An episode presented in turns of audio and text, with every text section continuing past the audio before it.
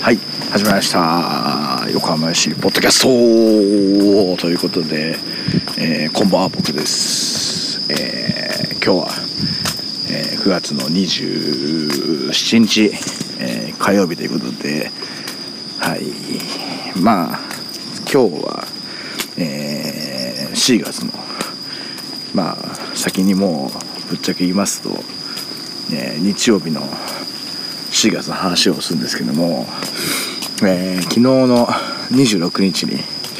っと一回収録をこう喋ったんですけどこうまあうまく撮れてなかったんで今日もう一回喋るんですけど、まあ、ちょっと正直ちょっと同じテンションで喋れる自信がもうないというかまあ無理なんでまあちょっとふんわりと、今日は語っていこうかなと。まあいつもふんわりなんですけど言うてもはい。いつも以上にちょっとふんわりとね喋っていこうかなというちょっとまあ今日は切ない回こんな感じでえー喋っていきましょうかね。えーまあ25日ということでまあ前日はそのね長崎に、試合を見てましたのでまあ長崎の、試合の後はなんだかんだ試合後ね飲みにも行ってまあ長崎の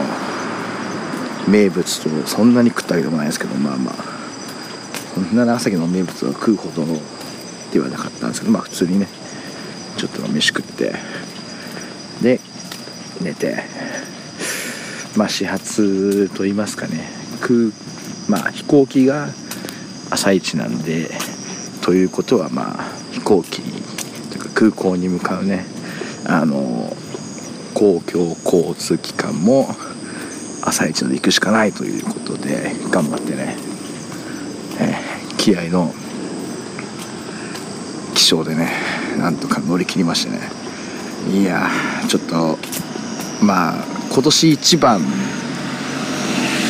危なかったですね、はい、あと10分寝起きるのが遅かったら乗り過ごしてたかなと。まあまあ最悪ね。あのちょっとお金を使えばなんとかなるレベルではあったんですけどね。はい。まあまあなんとかねあのちゃんと公共交通まあぶっちゃけタクシーを使わないでね済んだんでね。はい。その時間に起きれたんでねよかったんですけどまあこれはでもねちょっとまあしょうがないですね。はい。もう長崎もナイトゲームだったのでまあ飲んじゃいますよね。でまあ日付もね変わっちゃいますよねっていうことで、まあ、よく逆にね本当にギリギリ起きれたなと。ちょっとこれは来週の沖縄もねちょっと新幹線じゃねえや飛行機の時間的にはなかなかねハードスケジュールなんでちょっとこれは不安なんですけどまあちょっと飲まないわけにはねいかないというかねまあ飲まなくてもいいような試合が行われればいいんですけどそういう試合はどういう試合なのか僕には全く想像がつかないんでねどんな試合でも飲んでしまいそうなんでねはい非常にあれなんですけども。まあそんな感じでなんとかね、えー飛行機に乗れましてまあそのまま、えー関東というか横浜に帰ってきましてそのままね、えー保土ヶ谷公園まで行ってきまして先週っていうか前節か。続いての保土ヶ谷2連戦ということで、まあ、この日もね、まあ、あの僕神奈川県のね高校野球の秋の大会と丸かぶりということでね、まあ、めちゃくちゃね人が多かったですね。公園的には。まあ実際シーガの試合もね結構人を入ってたんじゃないですかね。400人ぐらい入ってたんでね。まあ非常にいい雰囲気の中だったんじゃないですかね。はい。まああとは何かありましたかね。まあ保土ヶ谷はね結構あの正直売店とかもあんまりもうグッズ売り場しかないんでそんなにねあのイベント的なこともないじゃないんであんまりどうこうっていうのもない感じだったんでまあサクッとね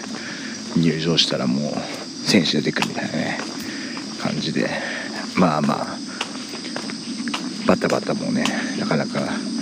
しない感じだったんですけども。まあどうですかね。メンバー的にも、えー、櫻井選手が前日が外れて今田選手が入った以外は一緒かな。うんスタメン的にはね。はい。まあ、こんな感じで試合始まってまあ相手がね、まあ、オルカ鴨川ってことでまあ前回の相手よりはやっぱ順位的にもね上なんでまあなかなかねちょっとうまくねチャンスもつけなかったところですけどまあ非常にねあの前半なんか本当に五分五分でやれててまあチャンスはよシーガーズの方が多かったんじゃないかなっていうぐらいのね感じでいけてたんでねもういい感じだったんですけどなかなかね最後のところでね決められずというかまあちょっと向こう側席でよくわかんないっていう問題はあるんですけど、えー、まあピンチもね、まあ、1回ぐらいかな。なんかシュート打たれたとこあったんですけどね。まあまあ。でもまあ本当に前半5分5分ぐらいでねなんとか0-0で折り返して、まあ、後半もあのもうすぐですね。5分ぐらいですか？後半ぐらいですか、右サイドの渡辺選手のクロスが跳ね返されてこぼれたところを、えー、今田選手がだったかな。もう一回上げてそれをニアにあの飛び込んでた平川選手が、えー、ヘディングだったかな。で決めるということでね。はい。いやこれは本当にまあもうニアにね入うまく入ってそのままニアにぶち込んでね。いや素晴らしいゴールでしたね。いや本当平川選手はね前節に続いてのゴールですし、まあ、今日のこの試合もね本当に前線でねあのしっかりポストプレーとかもねボールキープしてくれていや本当に素晴らしかったですね。いやいなかったらちょっと勝てないんじゃないかなっていうぐらいのね本当に。あのー、素晴らしいプレー見せ見せてくれましたね。はい。まあねその後はねまあ向こうの方もね結構メンバーを変えてくるんでねあのちょっと攻められる場面も多かったんですけどもなんとかね守りきってもう本当に最後のねロスタイムまあアディショナルタイムですか。あそこのボールのキープなんかはねもう素晴らしかったですね。まあそのちょっと前のねあのゴール前のね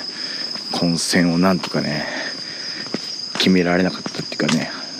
乗り越えたところでねもう勝てるなと、まあ、正直現地見せたら全く分からんというかねこうポストに当たったでその後ボールにみんなわちゃっと群がってるっていうとこしかもう分かんなくてなんだなんだって感じでまあ最後本当にねクリアしてくれてね。いやこれは助かりましたね。はい。まあそんな感じで結局ね終わってみれば1対0で勝利ということで。まあねちょっと勝ち的にね上のチームにねなんとか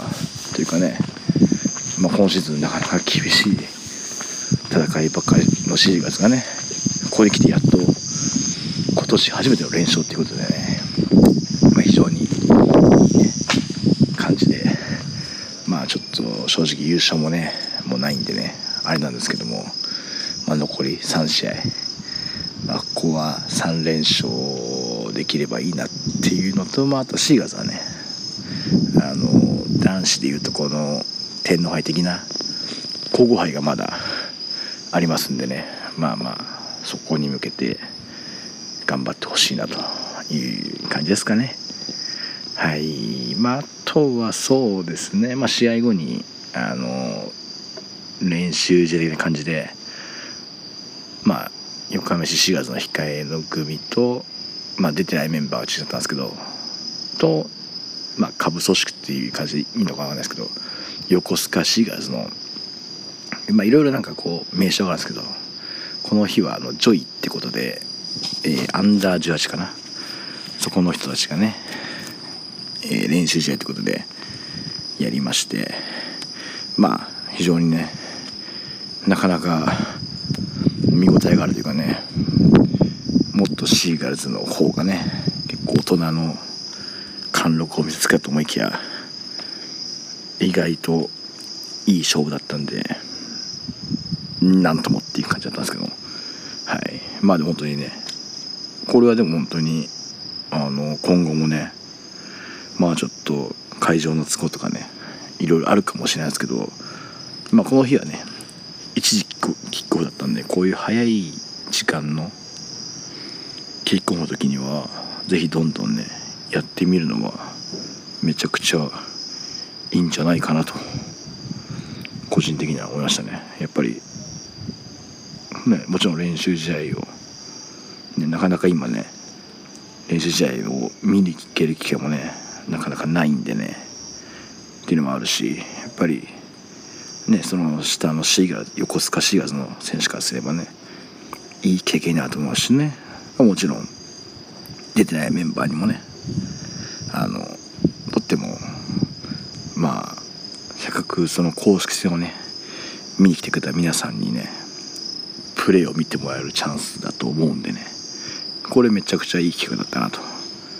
思いましたね。まあうまくまあこれはちょっと難しいですけどまあもしね可能であればねそれこそ対戦相手のねチームとそのままもう練習試合やっちゃうっていうのもねまあありっちゃありなのかこの辺はね何とも言えないですけどまあまあいい企画でしこれは練習試合をやること自体はねそのままそのままあのー、試合後に練習試合やるっていう企画自体はね良かったんでこれは今後も本当にできるんであればやってみてもらえるといいなと思いました。ということで、えー、もうちょっと家ついちゃったんで、えー、まあ、ちょっとね昨日のテンションと同じかどうかわかんないですけど、まあ、うまく喋れたかどうかわかんないですけどこんな感じで、えー、日曜日の4月のおしゃべりでした。ということで、4月は次の試合は、トップの横浜市のトップチームの次の日日曜日にね、え、アンジュビオレ広島と、えー、広島で試合がありますので、まあ、なんとかねアウェー戦頑張って2連勝が初めてということはもちろん3連勝も初めてなんでねなんとか3連勝頑張ってほしいなというところではい。そんな感じで終わりましょうかね。はいということで今日は撮れてるといいなと。ちょっと見ましょう。あ大丈夫。撮れてそうですね。はいということで、えー、またちょっとこれがまいつ配信になるかちょっと非常に仕事のとかいろいろあるんであれなんですけどもまた次回お会いいたしましょう。さよなら。